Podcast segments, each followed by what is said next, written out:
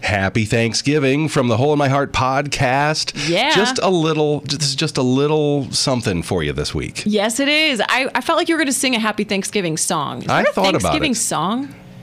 Yeah, there's something about We turkey. gather together. Uh, what is that song? Yeah. Oh, Give that's thanks too with good. a grateful heart. That's like 1992. I That's don't know. what your church will probably be singing this coming Sunday. I so hope so. enjoy that. Mm-hmm. All right. So, what's something y'all are thankful for?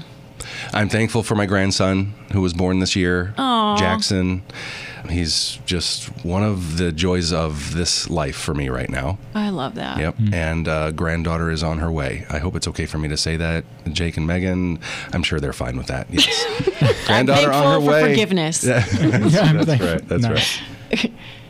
I am so thankful for the community that I see God building up, um, like around the ministry and just this conversation. I'm just so thankful for just the conference, but then just I just see God building warriors in this kingdom and in the church. And again, I've said this before. I feel like such a lone ranger often. Like I'm such a nomad. I'm I feel like I'm fine by myself. But I've been so humbled and grateful to see God just bringing friends and Matt and kids just to build up the church. And I see that we're better as a team than we are alone.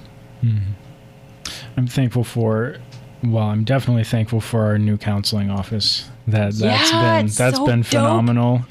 um, it's been really fun getting getting to to go in there and, and get it all set up and, and start to see clients. And I'm really really looking forward to when we can bring on interns and, and be able to serve the community better.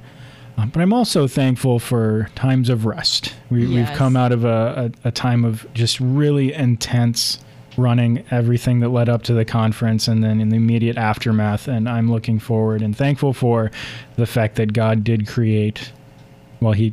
He rested on day seven, so in that way, he created a Sabbath. Mm. Yeah. Can, um, and and that is something that I'm definitely thankful for. can we have like a month of Sabbath? That's what I would be extra thankful Yeah, for. where, when do we get a sabbatical Yeah. after seven years? You right, guys Now are we're two old. and a half Yeah, in.